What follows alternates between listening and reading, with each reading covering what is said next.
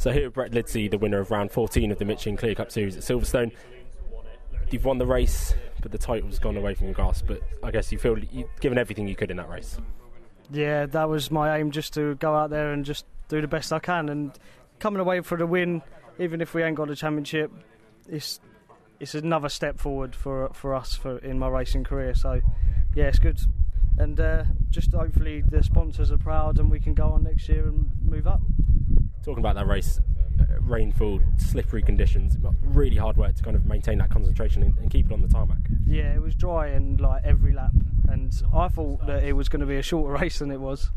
But um, yeah, when I saw like five laps to go, I thought I don't know if these tyres can can make it, and I chucked off a couple of times going into the chicane, but I didn't gain anything from it. So luckily for me, I managed to keep keep the pace from James and uh, yeah, finish first.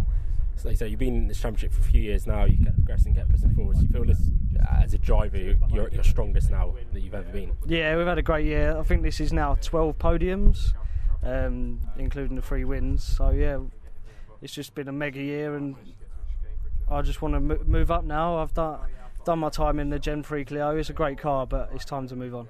Where, where's the hopes for next season? Uh, UK Clios is the hopes. Um, if not, we'll just go.